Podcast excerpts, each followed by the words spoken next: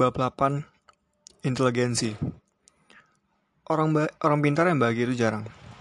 Jangan pernah berpikir bahwa depresi adalah penyakit yang hanya menjangkiti orang lemah, bodoh, malas tidak beriman, atau enggan berjuang. Hasil observasi saya justru menunjukkan hal yang sebaliknya. Dari pengalaman saya berinteraksi dengan puluhan orang dengan depresi, kebanyakan dari mereka justru merupakan orang-orang terpandai yang pernah saya kenal. Mereka adalah orang-orang yang dia didiagnosis sebagai anak-anak gifted oleh psikiater. Keingintahuan mereka begitu besar sehingga mampu menguasai banyak bidang ilmu yang disebut dengan multipotentiality. Mereka adalah orang-orang yang mempelajari semua agama dan sejarahnya, yang mempelajari semua aliran filsafat dan secara dunia yang terbaik di kampus yang sangat berprestasi dan yang menciptakan gerakan sosial. Gifted dan depresi Seorang teman Indonesia yang tinggal di Manchester menghubungi saya untuk menceritakan depresi berat yang ia alami, yang menghadapi kenyataan bahwa kemungkinan studi master yang tempuhnya akan gagal. Berkali-kali ia mengunjungi psikiater untuk diterapi agar sembuh, tetapi psikiaternya justru memberikan diagnosis orang dewasa berbakat, gifted adult. Didiagnosis sebagai seorang gifted adalah seorang sesuatu yang tidak ia antisipasi sebelumnya di tengah kerumitan hidupnya saat itu. Saat itu, hidupnya cukup rumit. Ia baru saja bercerai dari suaminya yang berasal dari Manchester. Ia tinggal di Manchester dengan uang beasiswa yang sudah hampir habis, kuliahnya terhambat dan terancam drop out karena tidak lagi memiliki dukungan finansial. Ditambah lagi dia didiagnosis dengan fakta baru bahwa ia adalah anak berbakat. Jangan kira mendapat diagnosis seperti itu menyenangkan. Perempuan yang bernama Fiona ini menolak habis-habisan diagnosis itu. Fiona adalah orang yang taat pada agama, namun saat itu ia amat marah kepada Tuhan karena menjadikannya sebagai anak berbakat. Teman saya menyalahkan keterbakatannya sebagai sumber malapetaka hidupnya, termasuk depresi yang ia alami dan perceraian yang terjadi padanya. Keterbakatan itu membuatnya sulit berteman, tampak berbeda di keluarga dan sulit dipahami oleh pasangannya. Ia berpura-pura bodoh sepanjang hidupnya agar bisa berteman dan merasa diterima keluarga. Otaknya didesain untuk berpikir dengan sangat cepat, tetapi ia tak pernah paham mengapa orang-orang berpikir sangat lambat. Ia selalu berkata kepada saya bahwa ia merasa diciptakan untuk lari, tapi orang-orang di sekitarnya hanya mampu untuk berjalan. Dengan membaca beberapa judul halaman utama koran, ia bisa menganalisis dan memprediksi keadaan ekonomi 10 tahun ke depan dan prediksinya tepat. Itu murni akibat kerja otaknya yang sangat cepat dan mampu melihat segala sesuatu sebagai pola-pola yang pergerakannya bisa diprediksi. Kadang ia takut dengan dirinya sendiri. Seiring ia bingung, sering dia bingung mengapa orang lain tak bisa melihat apa yang ia lihat. Ia memandang dunia dengan cara yang sangat berbeda, sementara menjadi berbeda bukanlah perasaan yang menyenangkan. Kita akan merasa terbuang dan terpisah dari koloni. Tidak ada satupun orang di lingkungan terdekat Fiona yang memahaminya, bahkan suaminya. Perceraian, mem perceraian memang umum terjadi di kalangan orang dewasa, gifted jika mereka mendapatkan pasangan yang tak mampu memahami kerja otak mereka. Sementara itu, ada banyak sekali anak gifted di Indonesia yang tidak teridentifikasi sehingga mereka menjadi menderita karenanya dengan perasaan sendiri dan sering tidak dipahami. Fiona pun mencoba memulihkan diri dari depresi yang ia alami. Perlahan-lahan ia belajar untuk menerima dirinya sebagai gifted adults. Ia membaca referensi yang tentang hal itu melalui buku seperti Your Reinforced Mind yang ditulis oleh seorang gifted Membaca buku-buku mengenai orang gifted membantunya merasa tidak sendiri dan menerima segala keunikannya sebagai kelebihannya. Cukup selama saya tidak berkontak dengan Fiona, tapi pada Januari 2019, setelah saya selesai dari detox media sosial, saya melihat foto wisudanya di Instagram. Saya sangat terharu dan bahagia melihatnya. Setelah saya mengunggah buku-buku yang saya baca di Instagram Story, ia mengirim pesan pribadi kepada saya. I want to discuss something about God. God free time. Kami bertukar banyak cerita terikat, terkait perkembangan hidup kami. Dia menyampaikan kepada saya bahwa ia akan menetap di Manchester untuk sementara waktu karena mendapatkan tawaran kerja dari gifted adult yang menjadi CEO perusahaan top dunia. Dia belum bisa kembali ke Indonesia karena terlalu banyak memori pahit yang akan membuatnya merasa terbuang lagi. Dia pun tak mau berpura-pura bodoh lagi hanya untuk merasa diterima. Kemampuan berpikir logisnya membuat ia memiliki banyak pertanyaan tentang Tuhan. Fenomena tersebut sangatlah wajar. Orang-orang gifted akan memiliki persepsi yang berbeda mengenai Tuhan daripada ke orang kebanyakan. Semakin tinggi inteligensi seseorang, semakin besar kemungkinannya untuk tidak memeluk ke keyakinan tertentu. Ditambah lagi, ia telah mengalami transformasi besar-besaran dalam hidupnya. Episode depresi mayor, perceraian, hampir gagal studi, krisis finansial, serta mendapatkan status baru sebagai gifted adults. Di sekolah, anak-anak gifted sering dianggap nakal dan tidak suka mendengarkan, padahal mereka melakukannya karena sudah memahami apa yang dijelaskan guru mereka. Di rumah pun mereka sering dianggap susah diatur dan aneh oleh orang tua dan saudara mereka. Perasaan terisolasi sejak kecil ini membuat anak-anak gifted rentan dengan depresi. Saya rasa ini adalah saatnya kita semakin terbuka, menerima dan merangkul orang-orang seperti Fiona. High achiever dan depresi. Selain anak pada anak-anak gifted, depresi hanya saya banyak saya temukan terjadi pada kategori high achiever. Mereka adalah orang-orang yang indeks prestasi kumulatifnya bulat 4 atau minimal kamlat. Mereka adalah orang-orang yang mendapat gelar mahasiswa berprestasi di kampusnya. Mereka memimpin organisasi, membuat gerakan sosial, dan memenangkan kompetisi nasional dan internasional. Mereka mendapatkan pekerjaan terbaik di antara teman-teman kuliahnya dan menjadi orang hebat di pekerjaannya. Mereka adalah orang-orang yang terlihat sempurna di luar, namun pencapaian mereka hadir dengan segala efek samping. Mereka merasa bersalah ketika menikmati waktu senggang sehingga merasa konstan dalam kegelisahan. Mereka selalu bekerja untuk mendapatkan kesempurnaan dan menjadikan prestasi sebagai standar harga diri mereka. Mereka sering kurang tidur karena ingin menghabiskan waktu untuk bekerja, bekerja dan menjadi yang terbaik. Mereka tidak pernah merasa cukup karena standar yang mereka ciptakan sangat tinggi. Mereka berhasil menjadi yang terbaik, tetapi sering merasa kesepian karena tidak ada orang lain yang berdiri di puncak kesempurnaan.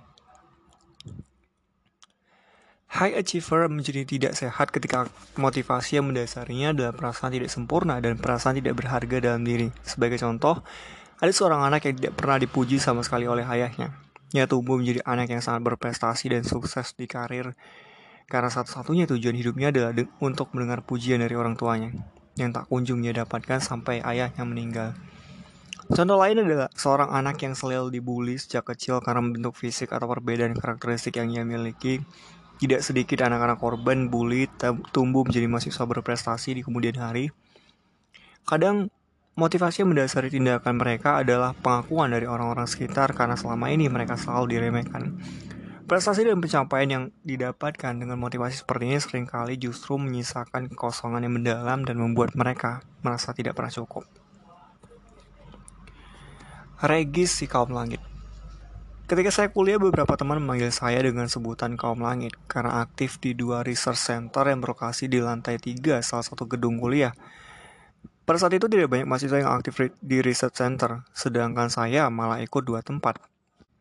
Selain aktif di research center, saya juga aktif di organisasi badan eksekutif mahasiswa, baik di tingkat fakultas maupun universitas. Saya juga aktif membantu beberapa riset dosen mengikuti hibah pengabdian masyarakat, mendirikan beberapa organisasi, ikut pertukaran pelajar di Swedia, dan beberapa kali mempresentasikan riset saya di konferensi ilmiah internasional.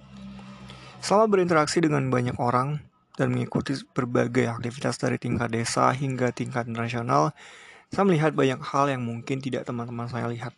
Saya memiliki pengalaman yang tidak dimiliki teman-teman dan keluarga saya. Pola pikir saya juga berubah akibat semua pengalaman itu. Di satu sisi, saya semakin terasing dari teman-teman dan keluarga. Sisi lain, saya terus-menerus mengikuti berbagai kegiatan yang menyebabkan saya mendapatkan lebih banyak pengalaman dan melihat dunia ini dengan cara yang berbeda. Saya tidak tahu apakah saya anak berbakat atau bukan. Saya merasa biasa saja, namun yang saya tahu adalah saya melihat dunia dengan cara yang berbeda sedari saya kecil. Hal ini diperkuat dengan pengalaman-pengalaman yang saya dapatkan selama kuliah. Untuk mendapatkan semua prestasi dan pengalaman, saya sering begadang di kafe yang buka 24 jam hingga pagi hari. Teman-teman kontrakan saya sudah paham dengan kebiasaan saya yang selalu pulang pukul 4 atau 5 pagi, tidur sesaat kemudian bangun lagi untuk ikut kelas pukul 7 pagi.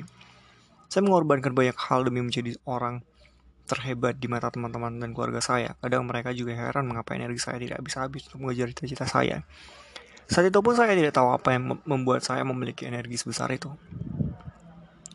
Belakangan, saya baru menyadari bahwa yang menjadi bahan bakar energi saya adalah perasaan inferior karena sedari kecil saya tak pernah mendapat pujian dari ayah dan kakak saya, juga tidak merasa dekat dengan teman-teman saya. Seringkali saya juga menjadi target cemoohan teman-teman sekolah karena ketidakmampuan saya dalam berolahraga dan fisik saya yang agak gemuk. Dipanggil dengan kata-kata yang tak pantas adalah hal biasa buat saya. dari perasaan rendah diri itu saya bertumbuh menjadi sosok yang haus akan pujian dan prestasi. Saya mewujudkan semua amarah saya ketika kuliah dengan mengeruk prestasi sebanyak-banyaknya. Selama di kampus, beberapa kali saya masuk situs web resmi fakultas karena prestasi yang saya capai. Saya juga dianugerahi ber sebagai mahasiswa berprestasi dan di tingkat fakultas dan 10 mahasiswa berprestasi di tingkat universitas dari 10.000 mahasiswa Universitas Gajah Mada. Di tingkat nasional, saya sempat aktif dalam forum kepemimpinan dan menjadi top 10 graduate di Young Leader for Indonesia, ajang kepemudaan yang sangat bergengsi kala itu. Namun semua itu rasanya masih tidak cukup. Ketika hampir lulus kuliah, saya sangat ketakutan. Karena lulus kuliah berarti saya akan kehilangan semua prestasi saya sebagai mahasiswa. Saya tidak berkesempatan lagi menjadi mahasiswa terbaik. Saya tidak bisa lagi mencetak banyak prestasi. Ketakutan akan masa depan, perasaan inferior, kekhawatiran dan kehilangan status sebagai mahasiswa berprestasi sangat mencekam kala itu. Hingga akhirnya seluruh luka emosional yang saya pendam meledak menjadi sebuah episode depresi mayor.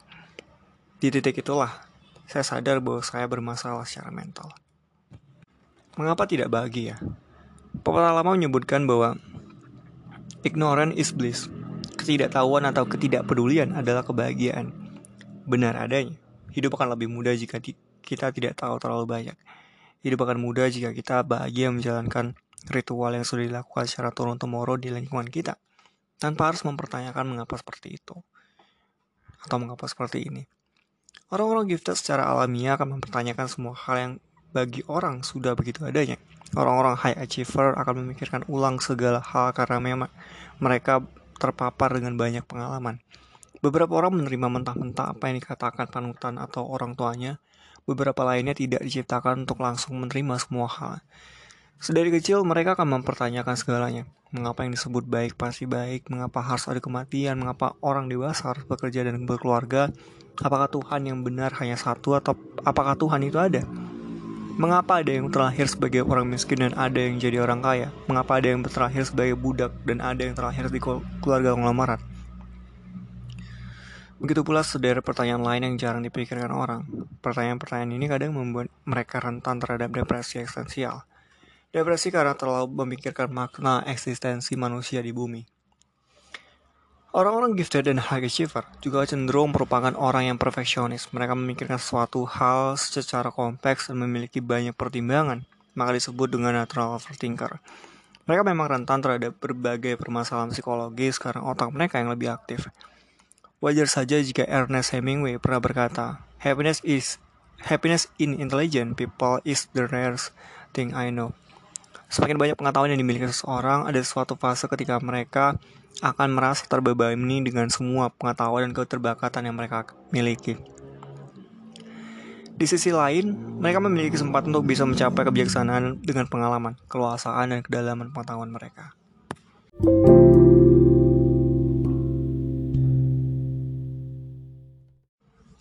Bab 9 Kepribadian Extrovert juga bisa depresi Sebelum membahas lebih jauh, kita perlu menyatukan persepsi bahwa extrovert dan introvert bukanlah tentang orang yang pandai bersosial, bersosial dan antisosial. Pemahaman ini kurang tepat dan kurang mendalam. Extrovert dan introvert adalah preferensi gaya dan kualitas pertemanan seseorang. Seorang extrovert biasanya memiliki teman yang sangat banyak, menikmati percakapan basa-basi, dan senang beramah tamah. Sementara seorang introvert memilih sedikit teman yang benar-benar nyambung dan satu frekuensi. Bagi seorang introvert memiliki lima teman dekat untuk seumur hidup jauh lebih baik daripada memiliki 100 teman tapi tidak bisa diajak bertukar pikiran. Bagi seorang introvert, berbicara basa-basi di sebuah acara sebesar seperti reuni atau ulang tahun sangatlah melelahkan. Mereka membutuhkan waktu untuk menyendiri agar energi mereka kembali utuh. Sementara bagi seorang extrovert, menjadi pusat perhatian dan menyapa semua orang di acara reuni adalah sumber energi yang besar.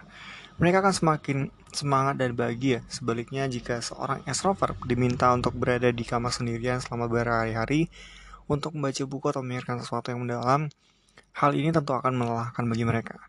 Kesimpulannya, extrovert dan introvert adalah tentang bagaimana seorang mengatur energinya dalam pertemanan, bukan tentang siapa yang lebih pemalu dan siapa yang lebih pandai bersosial. Pada kenyataannya introvert sama sekali bukan pemalu, namun mereka adalah orang cerdas yang tahu kapan harus bicara dan kapan harus mengamati. Bahkan perubahan besar di dunia dipimpin oleh pemimpin-pemimpin introvert seperti Mahatma Gandhi yang membebaskan India dari penjajahan dan Bill Gates yang mengubah dunia dengan kepemimpinannya dalam teknologi. Sampai di sini kita sudah satu persepsi kan. Seringkali orang-orang yang pendiam, pemurung, dan tidak punya teman diasosiasikan sebagai seorang introvert. Saya menyanggah asumsi itu. Pertama, seperti yang saya jelaskan, introvert yang menjadi pemimpin dan pembicara kelas dunia sudah banyak, sudah sangat banyak. Mereka sama sekali bukan pemalu dan antisosial. Kedua, meskipun hasil tes dan dari pertanyaan teman-teman mengatakan bahwa saya seorang extrovert, rupanya saya tetap mengalami depresi selama bertahun-tahun. Setelah saya renungkan, tampaknya salah satu faktor yang membuat saya depresi adalah selalu berusaha menyediakan waktu dan untuk menyenangkan semua orang. Pada akhirnya, ketika depresi melanda, saya berasa, merasa lelah dengan pertemanan itu. Saya merasa tidak ada yang memahami depresi yang saya alami setiap hari rasanya. Harus memakai topeng, apalagi kegiatan saya membuat saya selalu bertemu orang. Saya punya banyak geng, mulai dari geng belajar, geng bermain, geng jalan-jalan, geng makan-makan, geng penelitian, geng pemburu beasiswa, geng meditasi, dan lainnya. Namun ketika depresi, saya merasa pertemanan yang saya miliki ini melelahkan. Beberapa teman saya tidak percaya jika saya bilang kepada mereka saya sedang depresi. Mereka tidak percaya karena saya selalu menampilkan diri sebagai orang yang ceria atau happy go lucky person. Perlahan-lahan saya menutup diri dan mengurangi rutinitas bertemu geng-geng saya bahkan kepada beberapa orang. Dengan tegas saya menyatakan tidak ingin dihubungi dulu. Saya pun keluar dari berbagai grup media sosial seperti WhatsApp dan lain awalnya menyenangkan karena saya punya banyak waktu sendiri. Namun lama-kelamaan sisi ekstrovert saya merasa lelah dengan kesendirian, sisi ekstrovert menuntut saya untuk segera bertemu orang. Tapi depresi membuat saya enggan melakukannya. Akhirnya, setiap hari kepala saya pusing memperdebatkan apakah saya harus bertemu teman atau tidak. Rasanya memusingkan. Di dalam diri saya selalu ada kebutuhan untuk bertemu orang, berbahasa basi menjadi pusat perhatian, membantu menyelesaikan masalah orang maupun hadir di setiap momen teman-teman saya. Di sisi lain, saya lelah dengan semua bahasa basi itu. Saya lelah dengan diri sendiri, bahkan saya muak dengan diri sendiri yang selalu ingin tampil, yang selalu ingin menyelesaikan masalah orang lain, tapi saya terjebak dengan depresi yang tanpa ada yang memahami. Saya membenci diri sendiri. Depresi tak pandang bulu. Depresi tidak pernah memilih kaya miskin, muda tua, tampan buruk rupa, kurus gemuk, extrovert, introvert, semua bisa mengalaminya. Bedanya adalah cara kita dalam mengalami depresi. Seorang extrovert akan memiliki pertentangan kebutuhan seperti yang saya alami. Seorang introvert mungkin akan terjebak dalam labirin pikirannya sendiri. Seorang introvert cenderung suka berpikir analitis dan secara mendalam. Ketika depresi menyerang, ia menganalisis depresinya yang tak berujung hingga terjebak dalam labirin pikirannya sendiri yang gelap. Seorang extrovert harus terus berpura-pura bahagia dan berbohong ketika teman-temannya bertanya, kamu di mana? Atau nanti ikut kan? Sementara itu seorang introvert harus bertahan dari judgement bahwa dia depresi karena kurang berbicara dan bergaul. Keduanya mengalami depresi dengan cara yang berbeda. Dan keduanya mendapat reaksi yang berbeda. Jika kita memiliki rekan yang depresi, kenalilah tipe kepribadiannya yang lebih mendalam dan bantulah dia dengan cara yang membuatnya nyaman. Selanjutnya apa efek depresi bagi seorang extrovert dan introvert? Depresi memberikan efek yang berbeda bagi seorang introvert dan extrovert. Bagi seorang extrovert dengan depresi, biasanya mereka akan menyadari bahwa menjadi social butterfly, seorang yang sangat dinamis secara sosial, bisa menyapa semua orang dan mudah berteman dengan siapa saja, bukanlah standar kesuksesan. Apalagi ketika semakin dewasa, sang extrovert akan memahami bahwa kita tidak bisa terus-menerus menggenggam erat semua pertemanan. Lingkaran pertemanan semakin melebar dan tidak semua orang bisa diajak berdiskusi maupun membicarakan hal-hal personal. Ada juga yang hanya bisa kita sapa sekedarnya. Siapa pun yang mengalami depresi, mau tak mau, mereka akan memproses segala yang terjadi secara mendalam. Mereka juga akan semakin banyak memikirkan kompleksitas dirinya, kehidupan, dan orang-orang di sekitarnya. Seorang extrovert yang mengalami depresi akan mengembangkan sisi introvertnya dan mulai mengenali dirinya sendiri. Ketika mengalami depresi, tidak ada pilihan lain bagi ekstrovert atau introvert kecuali benar-benar menghadapi dirinya sendiri. Jika seorang introvert mengalami depresi, kasusnya akan berbeda. Orang introvert sudah terbiasa memikirkan sesuatu secara mendalam sehingga ketika mengalami depresi, ia akan belajar untuk lebih mencintai dirinya sendiri. Seringkali seorang introvert menjadi depresi karena mereka dipaksa menjadi orang yang lebih aktif bersosial, terbuka, dan lebih outgoing, layaknya rekan-rekan ekstrovert mereka. Anak-anak yang cenderung introvert sering dianggap kurang pandai bergaul dan tidak seperti anak pada umumnya. Mereka sering kali menerima label bahwa mereka berbeda dan kurang sempurna, padahal mereka hanya berperilaku sesuai kemampuannya. Ketika mengalami depresi, introvert akan belajar untuk menerima diri mereka sebagaimana adanya. Dunia harus lebih menghargai introvert. Orang introvert memang lebih rentan terhadap depresi dibandingkan orang extrovert. Namun, bukan karena mereka kurang memiliki banyak teman atau kurang bergaul, tapi banyak orang menganggap mereka tidak asik. Sejak kecil, introvert sering dianggap aneh dan berbeda sehingga rasa percaya diri mereka rendah, itulah yang membuat mereka lebih rentan terhadap depresi. Selama ini dunia seolah menjadikan extrovert sebagai tipe kepribadian idola. Berbagai seminar dan buku motivasi menjadikan extrovert sebagai standar kesuksesan. Introvert dipaksa untuk lebih aktif berbicara, lebih aktif bergaul, lebih mengembangkan jaringan sosial, mengurangi membaca buku, dan lebih bersenang-senang. Sebaliknya kita tidak pernah memaksa extrovert untuk mengurangi teman mereka dan lebih sering membaca buku dibandingkan hura-hura. Apabila orang tua bisa mengenali anaknya seorang introvert dan tidak memaksanya untuk berperilaku selayaknya extrovert, Anak itu dapat tumbuh menjadi introvert yang sangat percaya diri dan memiliki lingkaran pertemanan yang sehat. Sebagai contoh, ketika seorang anak tidak mau bergabung dengan anak-anak lain, sebaiknya orang tua tidak mengatakan, "Oh, dia memang anak pemalu" kepada orang-orang sekitar. Kata-kata tersebut adalah label yang diyakini sang anak seumur hidupnya. Sebaiknya orang tua dari anak introvert dapat berkata, "Gak apa-apa kalau kamu belum mau bermain." Tapi setidaknya berikan senyuman dan sapa mereka. Dengan begitu anak tidak akan berfokus pada kemampuan sosialnya yang dianggap kurang dan energi mereka bisa lebih dibesarkan untuk mencintai dan mengembangkan bakat mereka. Terkait hal ini, Susan Chen menuliskan buku berjudul Quiet The Power of Introvert in a World That Can't Stop Talking. Buku ini adalah buku pertama yang mendunia mengenai kekuatan introvert. Dalam buku ini, Susan Chen mengatakan berbagai asumsi bahwa introvert adalah pemalu, lebih sulit mencapai kesuksesan dan merupakan sebuah kecacatan kepribadian. Susan Chen berusaha memotivasi introvert agar tetap bijaksana, suka berpikir, dan suka menganalisis. Jika seluruh manusia di dunia memiliki kepribadian introvert, dunia ini akan terlalu bising. Catatan bagi pembaca, kepribadian sebenarnya tidak terbatas pada ekstrovert dan introvert saja secara hitam putih jauh lebih kompleks daripada dikotomi itu. Sebenarnya konsep introvert dan extrovert adalah konsep kepribadian yang cukup tua yang dicetuskan oleh Carl Gustav Jung, salah satu tokoh awal di perkembangan ilmu psikologi. Namun dalam pembahasan ini kita cukupkan saja introvert dan extrovert sebagai contoh terkait kepribadian dan depresi.